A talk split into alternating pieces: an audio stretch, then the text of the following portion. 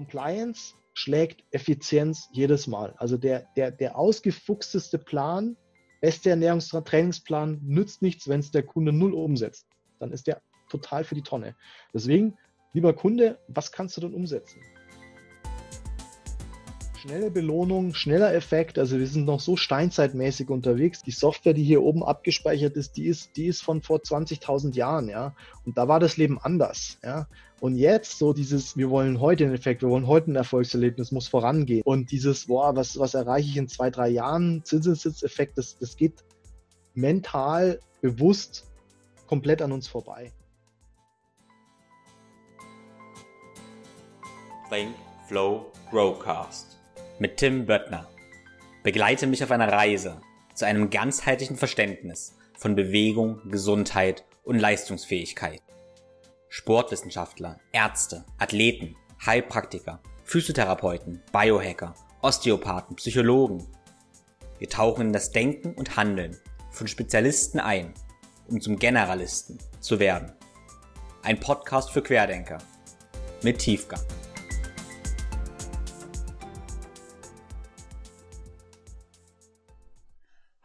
Und herzlich willkommen. Ich freue mich heute sehr, den Stephen Graves bei mir begrüßen zu dürfen. Stephen ist Diplompsychologe mit Schwerpunkt der Verhaltensgenetik und Heilpraktiker der Psychotherapie. Stephen hat aber auch sehr, sehr viel Ahnung und Erfahrung mit Bewegung. Er hat als Personal Trainer gearbeitet und teilt meine Liebe zu Kettlebells. Ich möchte heute mit Stephen vor allem über das Thema Motivation und Verhaltensänderung sprechen. Es geht uns heute also gar nicht unbedingt darum, was der beste Trainings- oder Ernährungsplan ist, sondern wie wir diesen besten Trainings- und Ernährungsplan umsetzen, welche Tipps und Tricks wir da anwenden können. Also, herzlich willkommen, Steven. Stell dich uns doch mal vor. Ja, hi Tim, vielen Dank für die nette Anmoderation. Ja, wurde schon einiges gesagt. Ähm, Stephen Graves aus München, bin 43 Jahre alt, studierter Psychologe, mh, hm, hab ich habe halt, also was, was, was sich so entwickelt hat, wo ich gar nicht rein wollte am Anfang, ich habe halt sieben, acht Jahre, die letzten sieben, acht Jahre in zwei unterschiedlichen Bereichen gearbeitet. Einmal so psychotherapeutisch in der Suchtklinik und auf der anderen Seite im Functional Training Bereich viele Workshops, Seminare gegeben, war Teilhaber von einem Trainingsstudio ähm, habe Fortbildungen geleitet, besucht und das war immer so ein, so ein Parallelding. Und jetzt seit zwei, drei Jahren versuche ich diese beiden Welten so ineinander zu vereinen. Also ganz, ganz platt ausgedrückt, gesunder Geist in gesunden Körper. Und das ist so die Faszination. Und äh, ich denke mal, da haben wir sehr viele Überlappungen. Mit wem arbeitest du zurzeit so? Was ist dein, ähm, deine Hauptkundschaft als Coach? ähm, also, ich arbeite momentan für ein mittelständiges ähm, IT-Unternehmen. Äh, da habe ich hauptsächlich ähm, äh, IT, also Leute aus der IT, Programmierer, Manager, so im mittleren bis oberen ähm, Bereich oder Hierarchie in der, in der Firma. Ja. Das sind meistens tendenziell Männer. Das sind Männer so im Alter zwischen 30 und 55 Jahre alt, sehr leistungsorientierte Menschen, die einfach noch mehr haben wollen meistens. Ja. Genau, ähm, da betreue ich die sehr, sehr ganzheitlich. Ja. Ähm, teilweise geht es auch viel darum, um vom Gas runterzugehen und nicht noch Strategien zu entwickeln, noch mehr Gas zu geben. Ja. Ähm, dann habe ich natürlich im 1 zu 1 Coaching ähm, auch wieder hauptsächlich Männer ab einem gewissen Alter. Also ich habe mich schon klar positioniert ähm, mit meinen, man sagt so schön Kundenavatars, mit meinen Leuten, mit denen ich zusammenarbeiten will. Ja. Dann habe ich so und noch ich nenne es immer Projekte. Ja? Also ich bin nirgendwo fest angestellt. Ich habe ein Projekt, das nennt sich Bewegungscamp. Das ist eine tolle Sache. Da sind wir auch mal ins Gespräch gekommen. Das ist ein, Fortbildungsevent beziehungsweise ein einwöchiges ähm, Event für Fitnessfans, Fitnessbegeisterte. Ja, das wird, denke ich mal, noch stattfinden dieses Jahr in Thailand. Das wird, wäre das das dritte Mal. Also da ist äh, so gesehen die Zielsetzung oder die Zielgruppe Fitnesstrainer, äh, Studiobesitzer, die sozusagen ihren Horizont erweitern wollen und sich so ein bisschen vom Markt abgrenzen wollen mit noch mehr, noch mehr Mehrwert für die, für die Kunden, noch mehr Mehrwert für die Trainer. Äh, das dritte Projekt ist, es nennt sich Stresslos. Das, da bieten wir, biete ich mit einer Kollegin zusammen äh, in Costa Rica Stressmanagement und Anti-Burnout-Seminare statt in paradiesischer Umgebung. Hat alles seinen Sinn und Grund, warum wir das so machen. Ja. Genau, und dann seit einem Jahr bin ich auch dabei, ein Team aufzubauen. Da geht es um Ketose, ketogene Ernährung und exogene Ketone. Ja.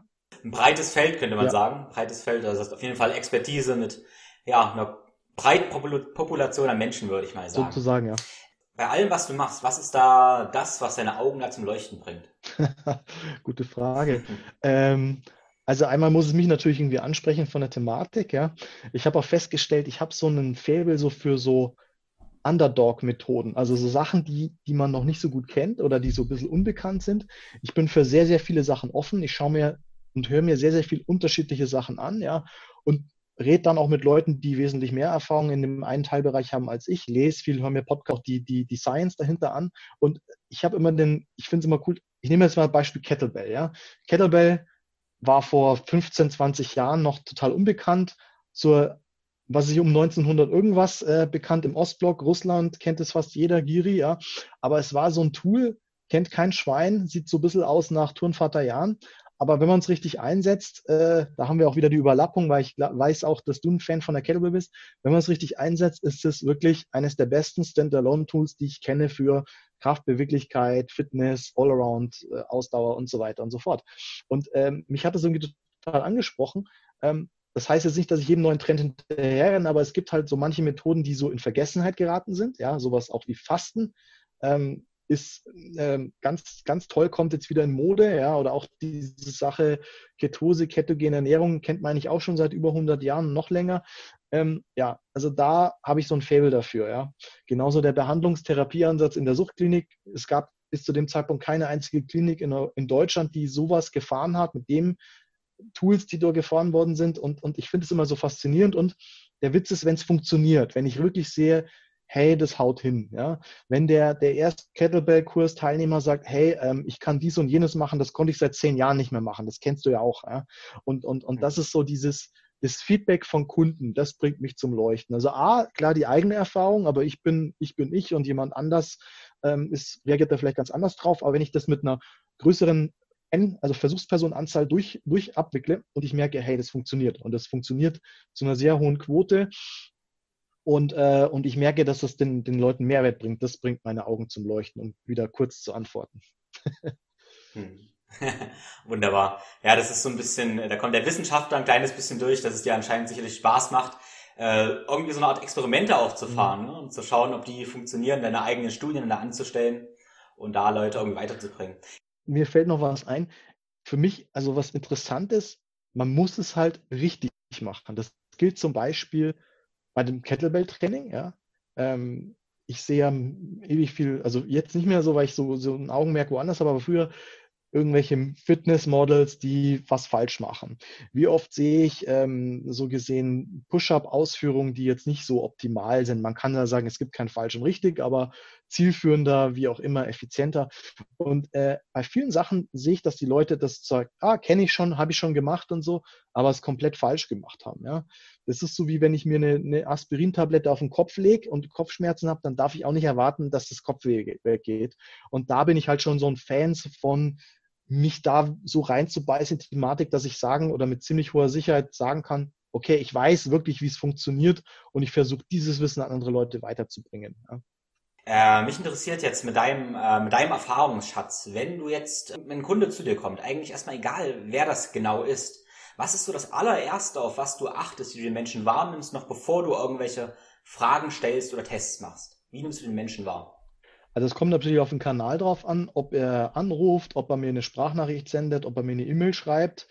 Ähm, natürlich ist so diese 1 zu 1 Interaktion viel aufschlussreicher als irgendwie äh, ein Satz oder eine Message oder so. Ja, Stimme ist auch schon wieder was Interessantes. Ja, keine Ahnung. Also wenn ich jetzt jemanden wirklich live sehe, dann, dann schaue ich Körperhaltung, wie er spricht, mit welch, welche, also klingt so ein bisschen esoterisch, aber welchen Vibe, welche, welche, welche Frequenz, welche Energie er ausstrahlt. Also ich habe, du hast vorhin erwähnt, mit sehr, sehr unterschiedlichen Menschen zu tun, ja, und die, die schwingen so sehr, sehr unterschiedlich, auch hoch und tief und, und manche sind extrem energetisch, vielleicht auch zu energetisch, ja. Manche, da kommt sehr wenig Energie an. Also auf solche Sachen achte ich und dann achte ich darauf, ob die Person ja so höflich ist, also ob sie einen gewissen Standard an, an, an Etikette wahrt. Ja, also ich bin jetzt nicht super spießig, aber ich achte auf solche Sachen, weil es schon viel über die Person so aussagen kann. Ja, genau. Also das sind so, so die Sachen. Aber das ist schwierig zu sagen. Also natürlich im Live-Gespräch sehe ich halt am meisten. Ja. Hm. Ja, das speist sicherlich aus, aus Jahre oder jahrzehntelanger Erfahrung bei dir. Und das dann irgendwie runterzubrechen auf naja, sachliche Fakten, was man intuitiv dann wahrnimmt, ist sicherlich ziemlich schwer. Ja. Also, wo ich auch noch darauf achte, das geht dann aber auch in die verbale Ebene, dass ich immer, also wenn jemand zu mir kommt, der, der will ja irgendwas, ja. Und dann versuche ich mal herauszufinden, okay, hat, der, hat er oder sie eine klare Vorstellung von dem Problem, also was das Problem ist und was er sie von mir haben will. Also was öfters vorkommt, die, das klingt jetzt ein bisschen brutal, aber die, die texten einen zu, ja, und äh, man muss da echt lange nachfragen und graben, bis man mal irgendwie so zum, zum Punkt kommt, so, okay, wo drückt denn der Schuh, ja? Und manche holen da aus und so, und das ist ja auch schon ein Symptom, ja. Und, und äh, da versuche ich re relativ schnell zum, zum Pudels wahren Kern zu kommen, sozusagen. Hm ja, das, das ganze Thema Motivation, wie bringt man jemand zur Verhaltensänderung? Mhm. Weil, äh, ich meine, das kennen wir sich, wenn jemand zu uns kommt, dann sagen ja Kunden oft, was sie möchten, aber das sind ja selten am Anfang schon die, die tiefe Motivation, mhm. warum sie das wirklich mhm. möchten. Also, ja, sagen wir mal, äh, wir gehen mal von einem Sportkontext auf, weil meine meisten Hörer ja irgendwie sicherlich Fitnessenthusiasten sind, sie wollen, sie kommen zu dir und sagen, sie wollen, ja, ich möchte abnehmen, ne? ich möchte einfach abnehmen mhm. Aber es fällt ihnen mhm. schwer. Sie können es nicht so mhm. richtig. Und wir gehen das Ganze auf psychologischer Ebene an. Was sind deine Gedanken dazu? Wie würdest du ein Gespräch leiten? Was würdest du fragen? Ja, also mit psychologisch, also das durchmischt sich bei mir total, ja. Also erste Frage wäre, also erstmal würde ich ähm, fragen, wie ist der derzeitige Status, ja. Also wenn jetzt ein, ein, Mädel zu mir kommt, die 25 ist und 1,70 groß ist und äh, 43 Kilo wiegt, ähm, dann wird sich das Gespräch anders gestalten, wenn sie sagt, sie möchte gern abnehmen, als wenn jemand, äh, ja, ein Mann 1,80, 100 Kilo wiegt, 130, 150, 200 Kilo, ja. Also so erstmal, okay, wen habe ich vor mir, ja. Dann das so, was hast du bisher unternommen?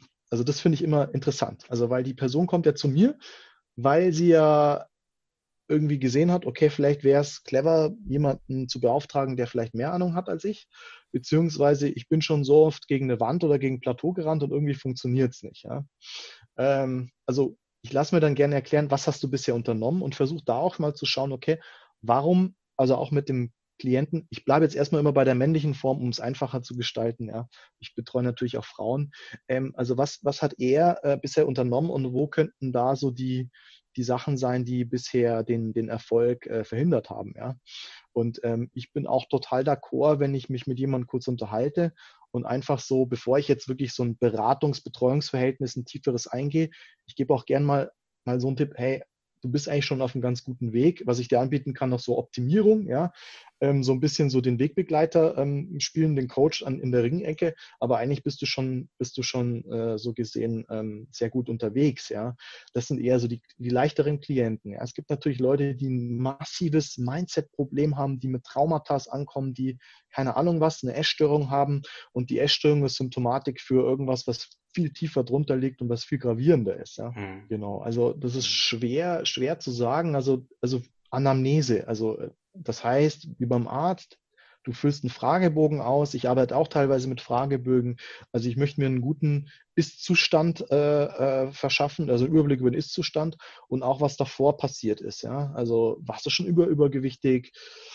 Also da gibt es dann tausend Fragen, die ich stellen kann. Ähm, äh, ich habe dann durch die Erfahrung schon so ein bisschen schnellen Eindruck, wo, wo der Hund begraben liegt. Dann frage ich mir so speziell in diese Richtung. Aber das ist ja eigentlich das Interessante an so einem ganzheitlichen Ansatz. Ja. Manchmal liegt es ja nicht nur an der Bewegung oder nicht nur, nicht nur an der Ernährung, sondern an, an vielfältigen Möglichkeiten. Ja. Aber es gibt natürlich ein paar Sachen, die ich eigentlich standardmäßig immer abfrage und auch mit meinen Kunden dann auch äh, absolviere. Ja. Hm. Wenn es zum Beispiel darum geht, eine neue ja, Routine zu etablieren, erstmal egal, ob das eine neue Essroutine, Essangewohnheit ist oder eine Trainingsroutine. Mhm. Äh, was hast du da so besondere Fallstricke, die du feststellst? Okay, also ja. gehen wir nochmal bei der, deine erste Frage zurück. Dieses Finde dein mhm. Warum ist ja gerade en vogue, wegen mhm. Simon Sinek und keine Ahnung was und gibt Bücher darüber mhm. und, und jeder spricht darüber und deswegen ist Apple erfolgreich geworden. Ist ja viel Wahres dran, ja. Ähm, manche sagen sogar, du brauchst kein Warum, ja. Also äh, ich kenne äh, Disziplin schlägt Motivation jedes Mal, ja, aber du brauchst ja erst diese Disziplin. Also die Frage ist, wie, wie, wie konkret ist die Zielvision? Also warum willst du dahin? Warum bist du unzufrieden mit dem, wo du gerade bist und wo willst du hin und warum ist es für dich, hat das für dich so einen, so einen hohen Stellenwert, ja? Wenn dieses, dieser Zielzustand sehr unklar ist, wird relativ wenig Motivation ähm, ähm, kreiert. Ja, ich habe letztens auch einen Podcast von einem Kollegen gehört, der sagt, ja, wenn du ein Unterschied so, hey, ich will die, die Traumfigur oder ich will 20 Kilo abnehmen oder ich bin daran interessiert. Ja? Wenn du daran so interessiert bist, ach, schauen wir mal, ja, äh, schau mir mal ein Prospekt an, ey, da, da, hast du keine Entscheidung gefällt. Also es steht, im, steht und fällt immer mit der Entscheidung und mit der, mit der Konkretisierung des Zielzustandes. Ja. Und was am Anfang falsch gemacht wird, also unrealistische Zielsetzung, ja, ähm, Ungeduld, dann auch zu viel auf einmal machen, und ich nenne es immer so mit der Brechstange arbeiten. Ja? Also wir sind, die meisten Leute sind schon, ja, haben viel auf dem Teller, ähm, sind nicht so gut darin, da bist ja du auch, glaube ich, relativ gut drin, so diese Biohacking-Thema, so Schlaf, Regeneration, das wird ja immer wichtiger, wir wollen leisten, leisten, leisten, leisten, ja.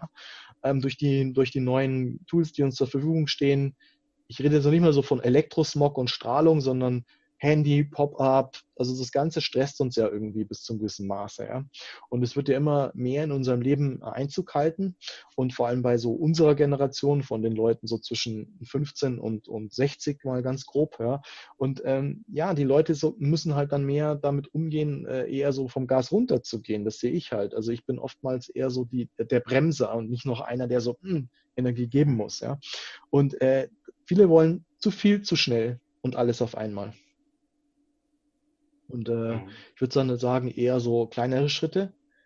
Und ähm, also ich habe ein bisschen was über einen Compound-Effekt mal ein Video gemacht oder erzählt. Also um die kleinen Differen also kleinen Sachen, die du, die kleinen Entscheidungen, die du jeden Tag machst, die dich über ein halbes Jahr, über ein, zwei, drei, fünf, zehn, zwanzig Jahre wirklich zum Ziel führen und sicher zum Ziel führen und die so eine Art Zinseszenzeffekt haben. Also ich bin Fan von so, so Habits, die, also so Gewohnheiten, die gesät werden müssen. Man muss sich überwinden am Anfang. Und da ist dann lieber ähm, ja, ein, aufstehen und ein, ein, Glas Wasser trinken, lieber als äh, du gehst jetzt viermal die Woche eine Stunde ins Yoga oder sowas. Ja. Hm. Ja, es gibt ja, ich weiß nicht genau, wie der Spruch hieß, aber wir unterschätzen ja sicherlich chronisch das, was wir, also wir unterschätzen das, was wir innerhalb von einem Jahr erreichen können und überschätzen das, was wir an einem Tag erreichen können. Also genau. ich habe aus meiner eigenen Erfahrung ganz oft so, dass ich am Ende des Tages irgendwie unzufrieden bin, weil ich mir super viel vorgenommen habe und habe mir das Gefühl, ich habe nicht viel geschafft. Mhm. Wenn ich dann aber zurückschaue auf die letzten zwei Monate, denke ich, wow, krass, mhm. was alles vorangegangen mhm. ist, weil ich jeden Tag ein bisschen was gemacht habe. Ja. Ähm, auf jeden Fall. Ja. Gibt ja ja, steht der Tropfen hüllt den Stein, gibt's ja das Sprichwort, ja. Und ich habe ja, ja. ich habe erst gestern äh, ein Video gemacht äh, auf meinem Privatprofil, da ging es um Kontrasteffekte. Wir sind unser Nervensystem, das ist immer schnelle Belohnung, schneller Effekt. Also wir sind noch so steinzeitmäßig unterwegs, das weißt du bestimmt auch sehr gut, ja. Die Software, die hier oben abgespeichert ist, die ist, die ist von vor 20.000 Jahren, ja. Und da war das Leben anders, ja. Und jetzt so dieses, wir wollen heute einen Effekt, wir wollen heute ein Erfolgserlebnis, muss vorangehen, ja. Wir wollen heute das Dinosaurier erlegen, zerlegen, in die, in die Höhle tragen, Orgie feiern, uns fortpflanzen, freuen, schlafen und dann morgen geht's wieder weiter, ja. Und dieses, boah, was, was erreiche ich in zwei, drei Jahren? Zinseszinseffekt, das, das geht mental bewusst komplett an uns vorbei für die meisten Leute. Ja. Das ist aber ein wichtiger Effekt. Und das wird ja immer mehr genährt, denke ich, durch die, äh, durch unsere Dopaminkultur, sage ich mal, wo ständig wieder unser ja, Sensation-Seeking-System irgendwie ja. aktiviert wird und dann sehen wir Instagram, sehen das Bild, sehen das Bild. Äh, man nimmt sich irgendwas vor, sieht dann aber wieder das nächste, den nächsten Einfluss, Dopamin und das ganze Dopaminsystem wird immer mehr genährt ja, und also ja, kleiner, kleiner kurzer Ausflug, weil ich das ein super spannendes mhm. Thema finde. Ich bin da kein Experte drin, ich habe ein bisschen nur was gehört. Dieses Facebook analysiert, wenn du scrollst, also die meisten nutzen es auf dem Handy, dieses Scroll, wie oft du tippst und so, das wird analysiert und die, die passen dein Newsfeed an diese Scrollrate an, ja.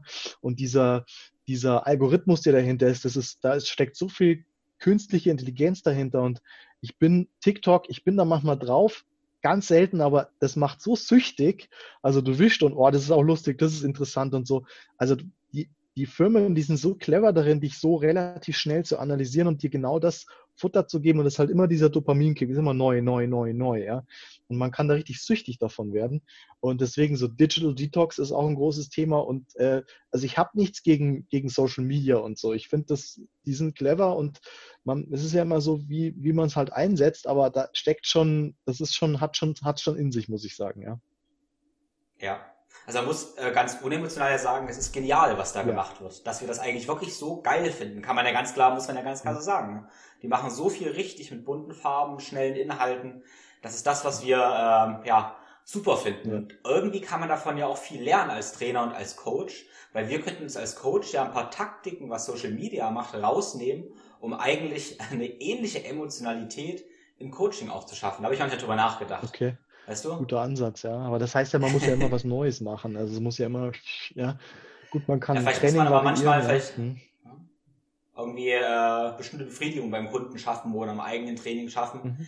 die halt nicht nach hinten losgehen, sondern die ein Verhalten befeuern. Ja, also ich würde es eher auf den Bereich bezogen, so Routinen durchbrechen. Ja, also wir sind eigentlich als Mensch, als Mover sozusagen, sind wir das Lebewesen, was sich am vielfältigsten bewegen kann. Ja, ähm, da fand ich so Ido Portal, seine Philosophie extrem interessant, ja, weil wir können andere Tierarten limitieren. Wir sind in keinem der Beste, also vielleicht außer im effizient Gehen und Laufen, da sind wir durch die ähm, Sehnenbeschaffenheit und so. Also wir können, wenn wir traben und joggen, sind wir sehr effizient, aber wir können jetzt nicht super schnell schwimmen, super tief tauchen, aber wir können von allem ein bisschen. Ja, wir können klettern, kämpfen, schwimmen, tragen und so weiter und so fort. Als Top-Athleten schon auch in beträchtliche Dimensionen, aber nichts Vergleich, im Vergleich zur Tierwelt. Aber wir sind halt keine Spezialisten, sondern Generalisten.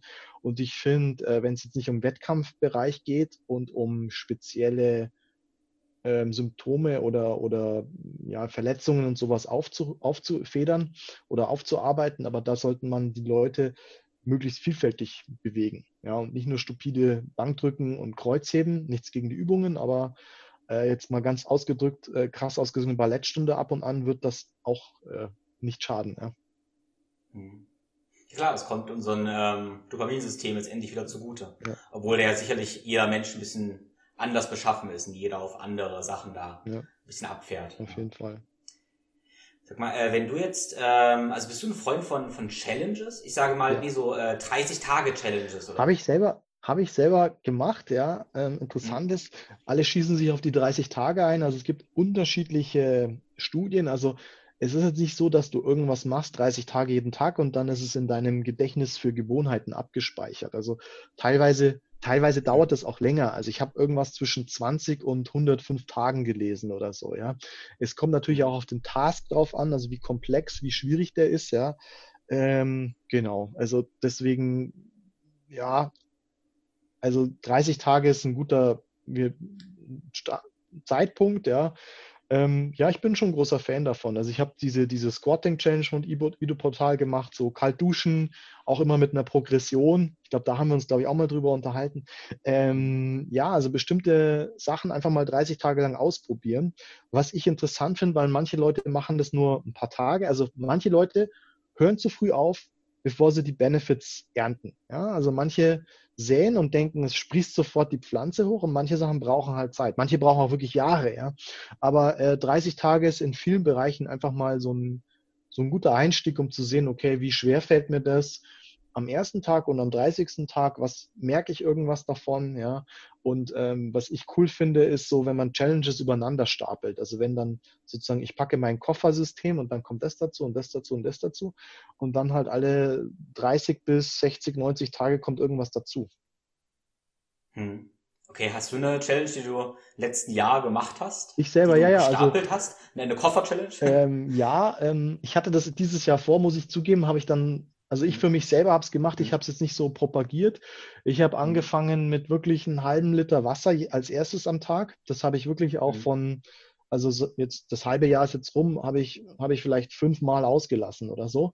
Ähm, mhm. Dann habe ich mir angewöhnt, fast jeden Morgen spazieren zu gehen um dabei Podcasts zu hören. Also das ist dann meine Version, man kann auch nur äh, spazieren gehen, ja.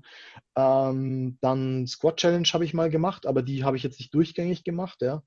Mhm. Also 30 Tage, äh, 30 Minuten pro Tag in der, in der tiefen Kniebeuge, in der tiefen Hocke zu verharren, ja. Genau, das mhm. waren so die Sachen, die ich dann regelmäßig mache. Ich äh, bin knapp davor zu sagen, ich äh, mache mal eine 30 Tage ohne Koffein-Challenge. Oh. äh, ja, oh, ja. Also das ja. steht an, das schiebe ich auch ehrlich gesagt schon ein bisschen vor mich hin. Also ja. Das ist, mhm. glaube ich, so, da habe ich Respekt davor. Das mag jetzt für den einen oder anderen ein bisschen mhm. komisch klingen, aber Koffein, Kaffee ist schon ein, ein, ein tägliches Ritual bei mir und, und ich mag das und mir, mir schmeckt es auch. Und ja, da, ja, da muss ich mal ran. Wie, wenn du das äh, machen würdest. Also ich habe das auch mehrmals, mehrmals gemacht ähm, und man könnte ja zwei Taktiken machen. Man könnte sagen, diese Angewohnheit, diese Kaffeeangewohnheit lässt man einfach weg. Mhm.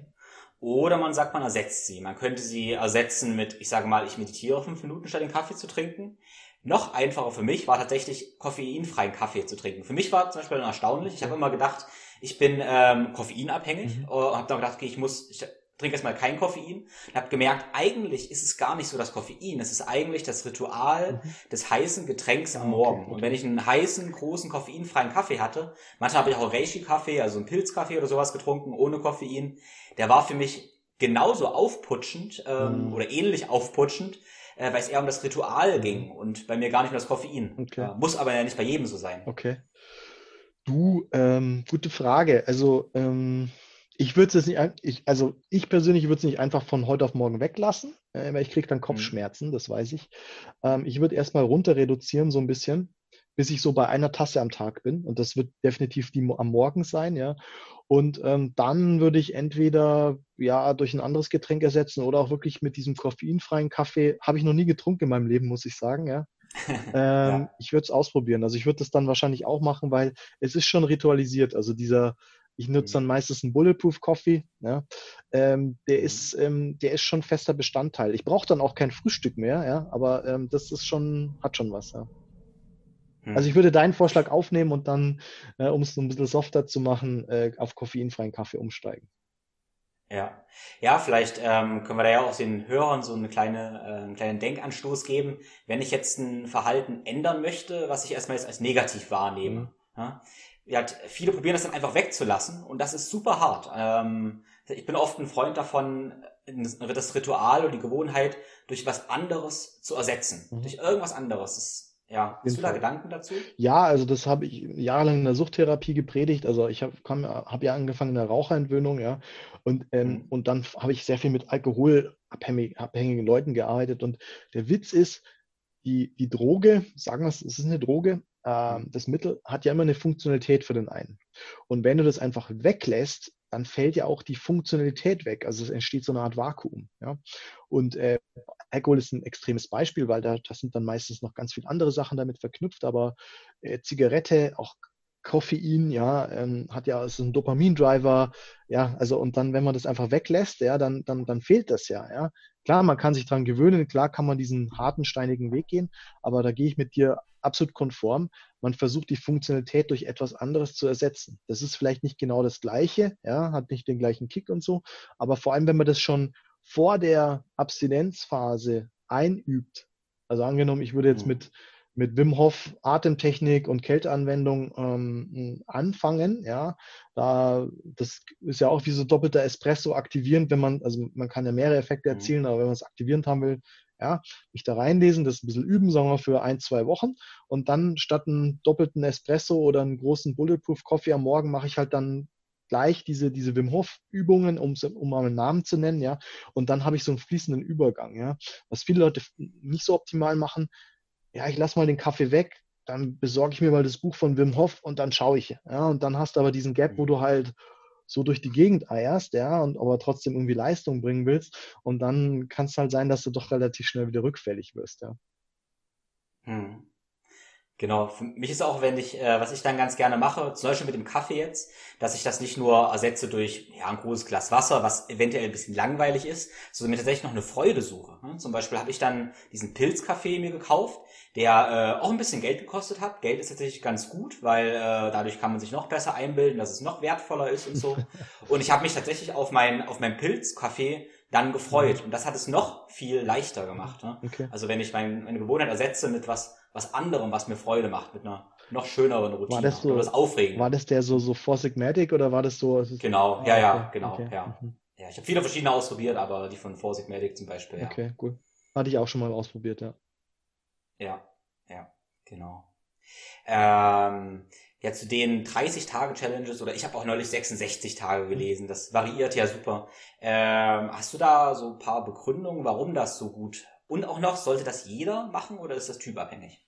Also nehmen wir mal jetzt die letzte Frage. Hm?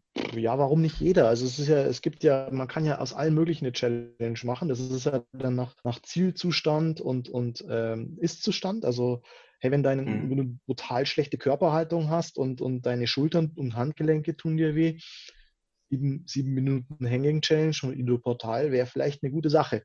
Fixed mhm. mit relativ wenig Zeit und relativ wenig Geld sehr, sehr viele Sachen. Ja, es geht ja immer um mhm. dieses Pareto-Prinzip, ja. Ähm, also je nachdem, wo die Schwachstellen sind, wo jemand sich weiterentwickeln will, wo er, wo er irgendwas äh, bessern will.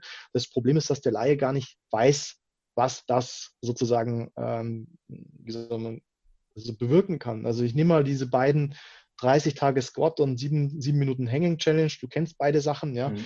Ey, das mhm. ist teilweise wirkt wie Wunder, ja. Es ist aber sowas mhm. von simpel und, und ja, man kann damit kein Geld verdienen, ja. Also hier die beiden mhm. Infos umsonst, for free, mhm. ja. Und keiner macht's, ja. Aber die Leute, die es machen, die sagen, hey, super, ich habe damit das und das und das gefixt, ja. Ähm, mhm. Genau, und die erste Frage, was war die nochmal? Sorry. Ob du ein paar Hintergründe kennst oder Ideen hast, warum so, diese Challenge warum, warum das funktioniert. Naja, also wir sind ja, wir sind ja, wir sind ja ein Gewohnheitstier, ja. Und alles, mhm. was uns außerhalb unserer Gewohnheits- und, und Komfortzone ist, ist ja teilweise energieaufwendig und, mhm. und auch teilweise auch gefährlich. Ja? Also das ist wieder unser Steinzeitgehirn. Also so sind wir programmiert und so ist die Software immer noch drauf. Und man braucht ja eine Energie. Also ja, muss man den Zielzustand irgendwie als, als wertvoll erachten, als der Ist-Zustand. Das muss so ein, so ein Data, so ein Unterschied wahrnehmbar sein. Und das andere, okay, wie komme ich von A nach B? Und dann sind so, ich habe gesagt, unser Nervensystem arbeitet nicht so mit mhm. so kleinen Unterschieden, sondern graduell. Und so mhm. äh, jeden Tag ein bisschen mehr wird nicht so als, als, als, als Anstrengung und Überwindung wahrgenommen. Ja? Und also auch dieses Repetitive, also dieses jeden Tag was machen, ähm, spult dich, also wie gesagt, wenn du was Neues machst, ist es in einem anderen Hirnbereich, wird es verarbeitet als, als eine Gewohnheit. Ja? Wenn ich dir mal die Aufgabe stelle, schreib mal auf ein Blatt Papier, wie du deine Schnürsenkel bindest. Ja? Dann A, wird das eine Seite lang und dann oh, also ich nehme meinen linken Zeigefinger und dann nehme ich das linke Ding und dann muss ich das da rumwickeln im Uhrzeigersinn und muss super viel nachdenken. Aber wenn ich sage, binde die Schuhe, dann drei Sekunden, ja. Also dieses auch das, das, dieses prozedurale Gedächtnis, also wenn da, wenn es da einmal drin ist, dann ist es halt so abgespeichert, ja. Und das, da wollen wir eigentlich hin, aber alles, was neu ist, also wie lange hast du gebraucht als kleines Kind, um dir die, die, die Schnürsenkel binden zu können, ja? Mhm. Wahrscheinlich drei Tage, mhm. aber bei den meisten dauert es ein bisschen länger, ja.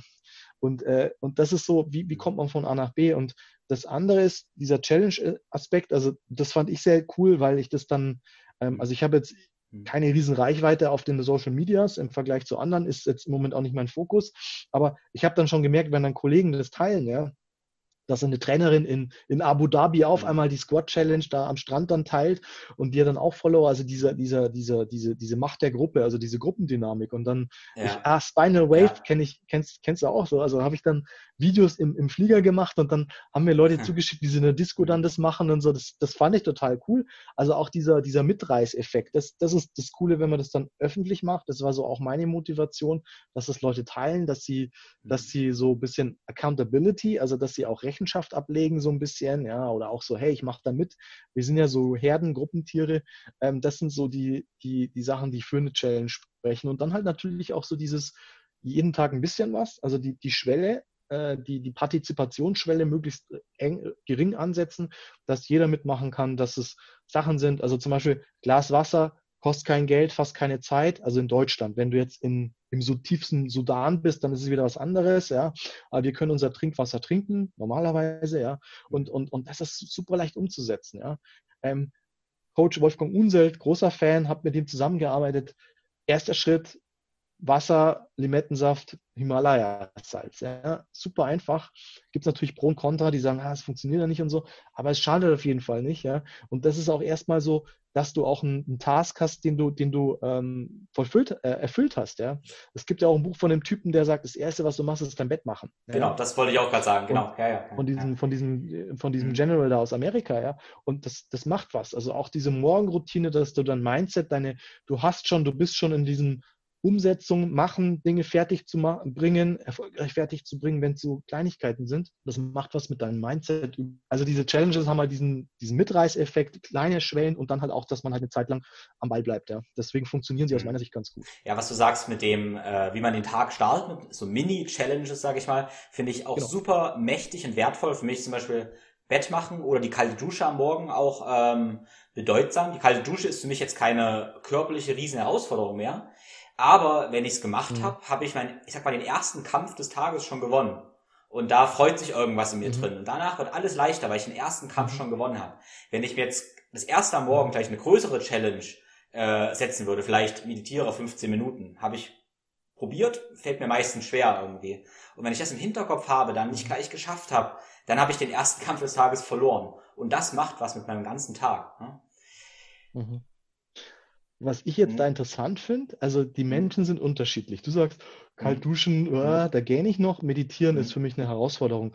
Es gibt, wenn hier 100 Leute zuhören, ja, wir hoffen, dass es 100.000 sind, aber gehen wir mal von 100 aus, ja, äh, da sind dann bestimmt 60, die sagen, boah, ich würde viel über 15 Minuten meditieren oder ich mache das eh schon, aber kalte Dusche, no way, gib mir 500 Euro, ich würde es nicht machen, ja. Also da ist jetzt eins zu eins im Coaching, äh, also, dass du halt go with the flow, also schau mal, wo die mhm. Stärken sind, ja. Klar geht es auch viel darum, um aus der Komfortzone rauszugehen, aber ich finde es immer interessant, so was für den einen leicht ist, für den anderen schwer und mhm. umgekehrt, ja. Auf jeden Fall. Genau. Also, okay, wenn du ein großes Ziel nimmst und dann failst, dann, dann, dann setzt es den, den, den, den, ja, die, den, die Energie in, in eine andere Richtung. Ja, okay, verstehe ich. Ich würde gerne über so ein paar Taktiken, wie man dranbleiben kann, Verhaltungs Verhaltensänderungen sprechen. Zum Beispiel, was ich ganz gerne mache bei Challenges, wenn ich neue Gewohnheiten etablieren möchte, Kreuze oder Häkchen zu machen, zum Beispiel für 30 Tage. Und wenn ich es gemacht habe, hake ich das ab und das steht dann in meiner Liste drin. Und ich mache das ganz gerne in Rot auch oder so und sehe dann, wenn ich es einen Tag nicht gemacht habe, dann würde diese, naja, diese Perlenschnur unterbrochen sein. Und das ist ganz, ganz, ganz furchtbar. Das klingt vielleicht albern, aber mhm. das schafft mein Gehirn fast gar nicht, es nicht gemacht zu haben, weil ich diese, ja, diese Erfolgsschnur nicht unterbrechen möchte. So, das klingt total trivial, aber ich denke zum Beispiel dieses Tracken, dieses Gewohnheitstracken, mhm. wo es ja auch ganz viele Apps gibt, was man aber auch gerne einfach im Journal aufschreiben kann, das halte ich für super, super mächtig. Ähm, ja, also ein, also was ich da noch ergänzen will, hey, nimmt Stift und Papier, also dieses, mhm. dieses Pad und, und Handy und digital und Excel und so, das ist so für so Zahlentricks, es ist, man kann sehr viel mehr damit machen, aber es geht ja immer so, dass du, dass du die Sachen machst. Ja? Wenn du dir aufschreibst, ich will jeden Tag 50 Liegestütze machen, da brauchst du keine App dafür, ja, da machst du Strichdinger, ja. Und äh, also der Hinweis, Stift und Papier schlägt elektronisches Ding jedes Mal. Vor allem, wenn du, wenn du viel unterwegs bist, ist vielleicht ein bisschen was anderes, aber wenn du zu Hause bist, tippe, äh, Post-it oder so ein Klebeding an die Wand und dann, das mache ich genauso, ja. Ähm, Accountability, also Tracking ist eine ganz wichtige Sache, ja. Also man sagt, what gets measured, gets managed, ja. ja. Will ich, hm. kann, ja, genau, kann, kann gut sein, ja. Also, ähm, schau, schau, dass du, dass du, ähm, da kommt dann wieder Wissenschaftler zu raus, so, schau, dass du irgendein ein, ein Kriterium findest, was sich verändert, ja am besten Kriterium, was irgendwie ausschlaggebend ist. Also Klassiker äh, Gewicht auf der Waage versus Bauchumfang. Ne? Ähm, Bauchumfang ist viel, viel besseres Kriterium als Gewicht auf der Waage. Ne? Und ähm, ja, mach halt ein Vorher-Nachher und schau diese Entwicklung, also dieses, dieses, dass man sieht, dass was in die richtige Richtung geht, ist, also diese, der Wolfgang Unseld nennt das Buchführung, ja, das ist absolut essentiell wichtig. Das ist ja auch ein Teil, ein Element von Biohacking, was mir halt auch gefällt. Dieses, Buchführung, dieses Tracken von Daten, Vergleichbarkeit und so weiter und so fort. Ja. Solange es nicht in eine, in eine, in eine, in eine Obsession ähm, mündet. Ja. Genau. Was ist noch hilfreich? Äh, ja, also Stichwort Accountability, also sprich mit jemandem über deine Ziele und vielleicht so eine Art Trainingspartner oder wie auch immer oder, oder in der Beziehung, dass man das zu zweit macht. dass immer jemand da ist, der dann auch mal sagt, hey, wenn man nicht so gut drauf ist, so, nee, wir ziehen das jetzt durch, ja. Also auch jemand, externe Person, die einen so einen Reminder gibt, so, hey, du wolltest doch da und dahin. Das kann jetzt die Partner, Partnerin, der Partner sein, das kann ein guter Freund sein, das kann ein Trainingspartner sein, das kann auch ein Coach sein, wie auch immer, aber dass da auch mhm. so eine soziale Komponente dazukommt, ja.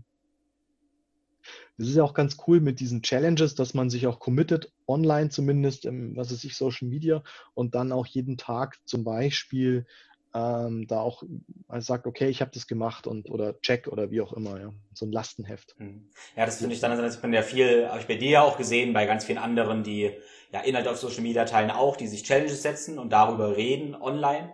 Das ist einerseits super wertvoll für alle Leute, die zuhören, aber es ist auch für uns ja super wertvoll, weil wenn wir das unserer Hörerschaft sagen, dass wir das tun, verpflichten wir uns damit, das auch wirklich zu tun.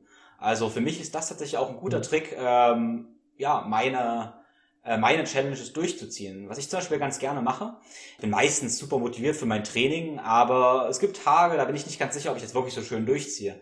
Ich würde es aber gerne machen, weil ich weiß, für mich danach besser. Was ich dann ganz gerne mache, wenn ich ins Gym komme, haben wir so ein großes Whiteboard und manchmal schreibe ich mein Workout an, was ich machen werde. Ne?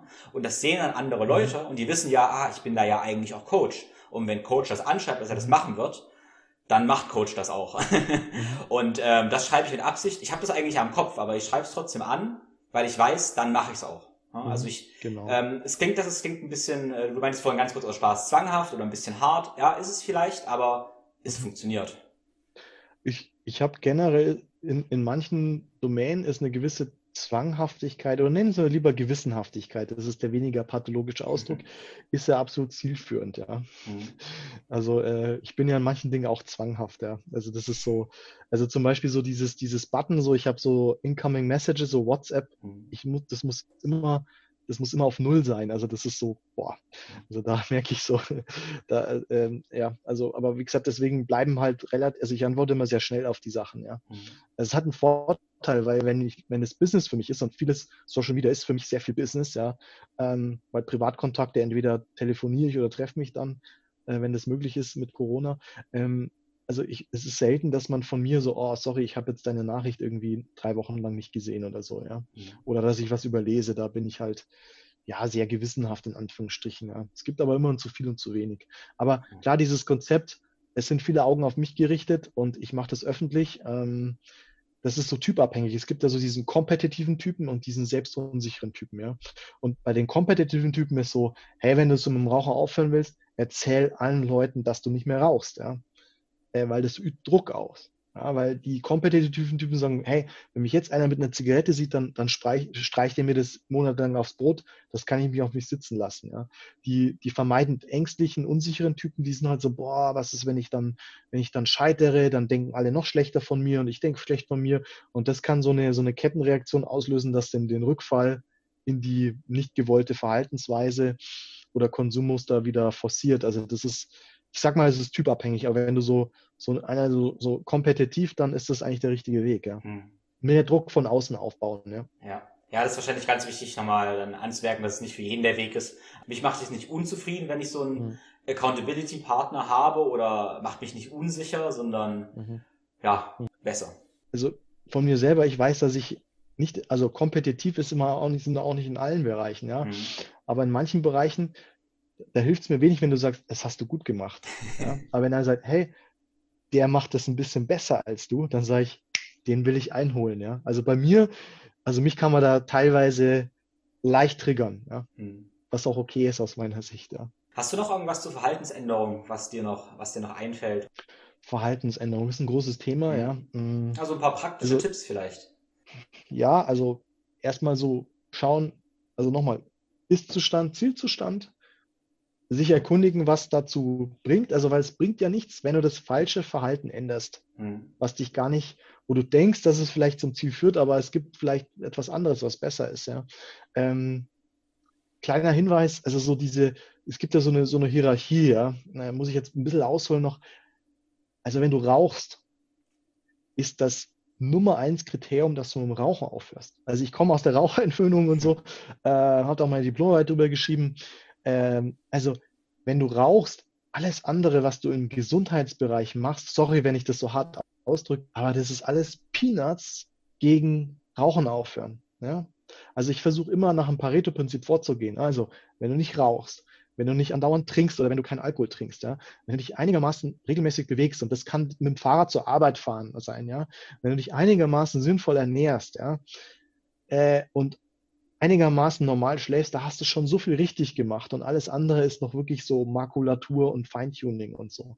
Und wenn jetzt jemand zu mir kommt, ja, der rauchend ist und sagt, oh, wie viel Omega-3 zu Omega-6-Verhältnis muss das in einem Bluttest sein und so, ja, dann sage ich, hey, coole, dann kann ich ihm von mir aus meine, meine, meinen Experten und meine Expertise dazu geben, ja, oder ihm Informationen geben, aber sage ich, hey, mein Guter, wie schaut's denn aus? Nehmen wir doch, machen wir doch erstmal die Big Points, ja. Also natürlich mit dem Rauchen aufhören ist äh, ein großer, großer Schritt, aber es ist ein Schritt, der sich lohnt. Und da kann man auch wieder ansetzen mit kleinen Teilschritten, was man jeden Tag machen kann, ja. Also das ist so, erstmal zu schauen, okay, Verhaltensänderung, nicht der Verhaltensänderung wegen, sondern ist sie zielführend, ist sie effizient, entspricht sie einem gewissen Pareto-Prinzip, gibt es vielleicht andere Sachen, ja.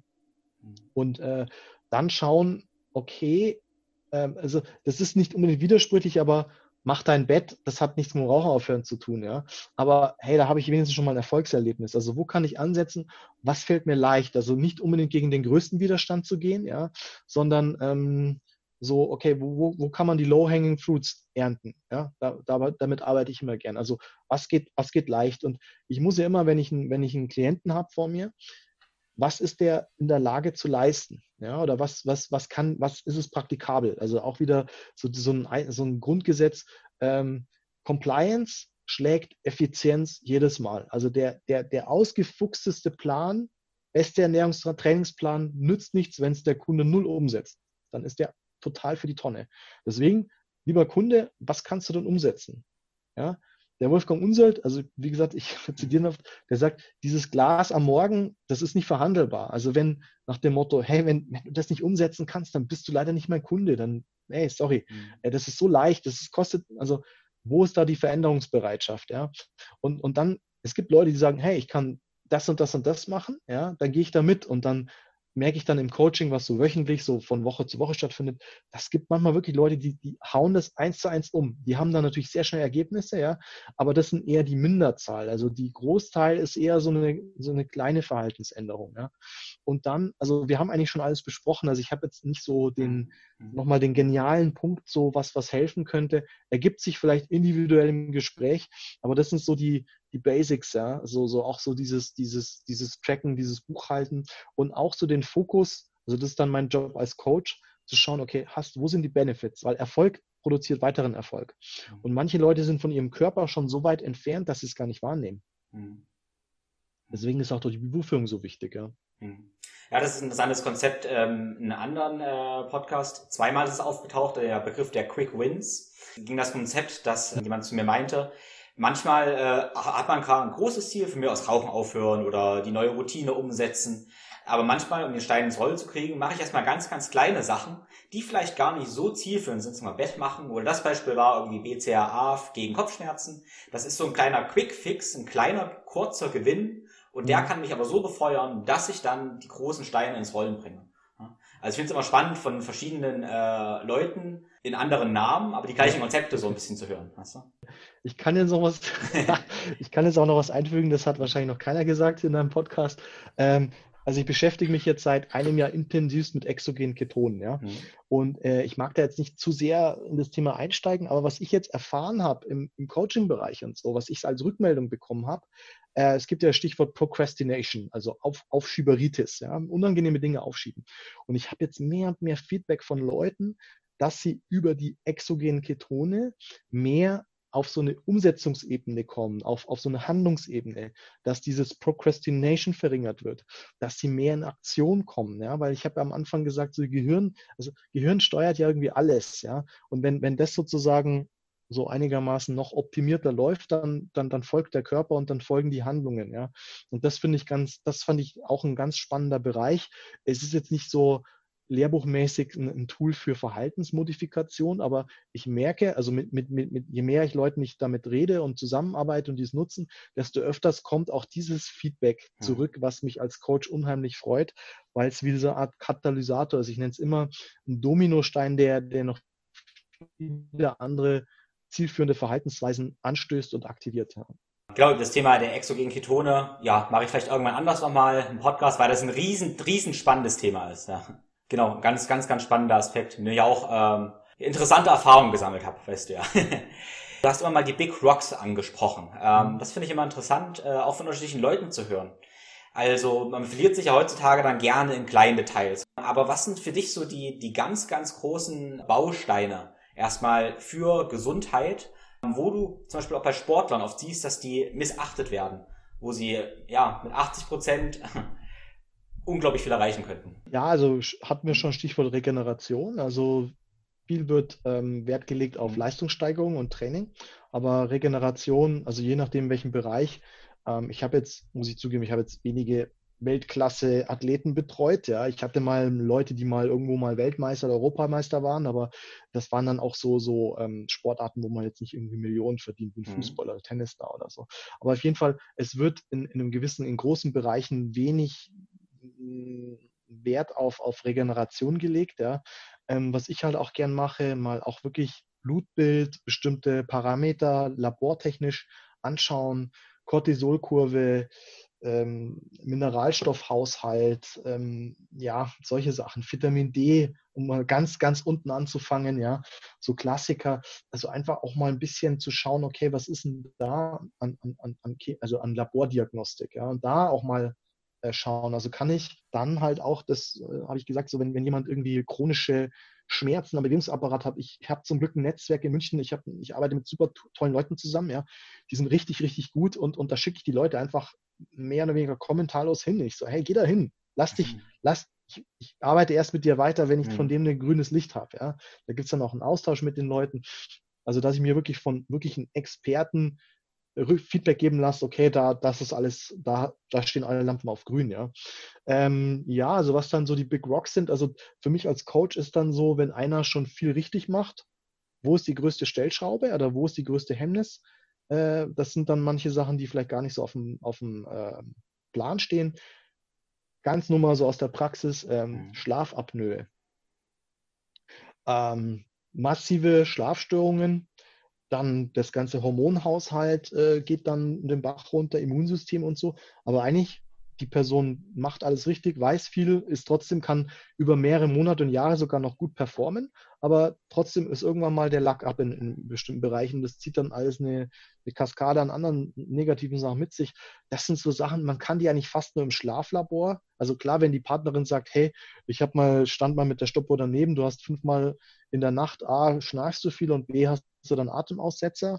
Äh, ich hoffe mal, es gibt dann nach und nach so Tracking-Tools, die, ähm, also irgendwelche Wearables oder so, die sowas so zumindest mal einen Hinweis geben kann. Ja, ich glaube, Aura Ring arbeitet schon auch so ein Update oder so, ja. Also das Und es gibt zumindest zum Schnarchen gibt es zumindest Apps, die ähm, die Schnarchzeit aufnehmen ah, können. Okay, cool, ja. Das gibt ja. zumindest. Also ich weiß, die dann sich Luft anhalten, richtige Schlafpnoe, weiß nicht, ob die mhm. das können, aber auf jeden Fall gibt es Schnarchtracker. Ja. Also klingt lustig, aber es ist also so wichtig, ja. Schwermetallbelastung, ähm, Schlafapnoe. Das sind vielleicht so wirklich so Inside-Dinger, wo, wo man schon, also so, wo ich so in, aus meiner Erfahrung so oder Praxis gesehen habe, da wird, da wird schon alles, schon all, ja, ein Vitamin D ganz, ganz großer Klassiker und dann auch die Vitamin D-Supplementierung, was auch von Ärzten suboptimal gemacht mhm. wird. Also Vitamin D, Schwermetall, Belastung messen und, und, und Schlafapnoe aus, abklären. Ja, also das sind so Sachen, wo oftmals überhaupt nicht das das ist vielleicht ein Gamechanger. Ja, und dann halt Schlafqualität, solche Sachen. Ne? Cool, ja, interessant. Äh, gut, auch das Thema Schlaf und Schlafapnoe. Also Schlafapnoe ist ja gerade auch wieder mit einem, mit einem Atemmuster verbunden. Und das ist ja auch gerade so ein bisschen ähm, in der Trainer-Community, sage ich mal, schon präsent. Wird immer mehr darauf hingewiesen, Regeneration und Atmung. Ich denke mal, in der breiten Bevölkerung ist noch nicht so richtig angekommen. Mhm. Aber das können wir ja ändern. Ja, auf jeden Fall. Das ist ein wichtiges Thema, wo du auch sehr gut drin bist, denke ich mal. Genau. Gut, wir haben jetzt fast eine, eine Stunde schon gequatscht. Genau. Hast du noch was zum, zum Abschluss zu sagen, was hier noch auf dem Herzen liegt? Was ja, also ständiges Lernen, Weiterbildung, ein bisschen über den Teller ranschauen, äh, würde ich jedem empfehlen, nicht nur als Coach, Trainer und, und Leute, der andere Leute in einem gewissen Bereich anleitet, sondern egal was du machst, versuch, versuch besser zu werden, versuch mal links und rechts zu schauen. Also das ist doch eine tolle Sache vielleicht weniger Facebook, und weniger Netflix, obwohl das ja auch teilweise interessant ist. Auch auf Netflix gibt es interessante Dokumentationen und auf YouTube und Facebook, ja. Aber da mal einfach mal einen Fokus setzen auf ähm, mhm. Weiterentwicklung. Genau, also ich finde, bei dir hört man sehr schön raus, dieses, ähm, das Mindset, das Ido Portal hat das äh, White Belt Mindset oder so ähnlich genannt. Oder, oder der, der mhm. Anfängergeist nennt man das, ähm, der Beginners Mind, Beginners genau, ja. Mindset, ja. Äh, was bei dir so schön rüberkommt, dass du dich ganz offen hältst. Du weißt unglaublich viel eigentlich schon, aber du gehst trotzdem an Sachen ran, wie ich das auch gerne mache. Der Annahme, ich kann immer dazulernen. Ja? Und das ist, glaube ich, ganz, ganz wichtig. Mhm. Man, mhm. ähm, ein Freund von mir nennt das auch die kenne ich schon Falle, wenn ich an irgendwas rangehe und suche eigentlich schon eine Bestätigung für das, ja. was ich schon weiß. Da stehe ich mir super äh, selber im Weg, weil die Perspektiven des anderen auf jeden Fall ihre Berechtigung haben. Egal wie richtig oder falsch sie sind, sie haben ihre Berechtigung und wir können dazu äh, ja lernen, wenn wir diesen Beginners Mindness ein bisschen aufrechterhalten und uns mhm. in den anderen reinversetzen. Ja, auf jeden Fall. Die kenne ich schon, weil ja. Eben, aber ein Schlusswort soll ein Schlusswort sein. Vielleicht ergibt sich ja nochmal irgendwann ein zweiter Teil vom Podcast oder noch eine neue Folge, je nachdem. Gut, dann danke ich dir erstmal bis hierhin. Wenn die Leute jetzt Lust haben, von dir ein bisschen mehr zu lernen, genau, wo kann man das tun? Wie kann man mit dir arbeiten? Also ich bin eigentlich am präsentesten auf Facebook, Stephen Graves. Man findet mich, vielleicht wenn man noch München eingibt, dann kommt man auf jeden Fall auf mein Profil. Ähm, auf Instagram Graves Coaching bin ich auch so semi-aktiv, ja, mhm. wie gesagt. Und die Webseiten sind dann auch auf den Profilen verlinkt. Also meine eigentliche Startwebsite ist steven-graves.de, also vor-nachname.de. Mhm. Da ist dann so mein 1 zu 1 Coaching-Angebot und dann gibt es noch bewegungscamp.de und stress-los.de. Aber am, am einfachsten erreicht man mich eigentlich so über Facebook. Okay, also über alles, über was wir gesprochen haben, das verlinke ich natürlich in den Show Notes auf www.thinkflowgrow.com slash podcast. Ja, und dann bedanke ich mich bei dir, Steven, und bei allen Zuhörern. Und natürlich wie immer liegt es jetzt an ja, unseren Zuhörern, weil das Ganze bringt uns ja nur was, wenn wir das Ganze auch äh, ja, verarbeiten und irgendwie integrieren in unseren Alltag und das ganze Wissen umsetzen. Also Falls euch das Ganze gefallen hat, ihr Mehrwert gesehen habt, dann äh, ja, teilt euer wichtigstes Learning einfach mit einem Screenshot bei Instagram und verlinkt Steven und mich da drin. Genau, und dann freuen wir uns auf euer Feedback.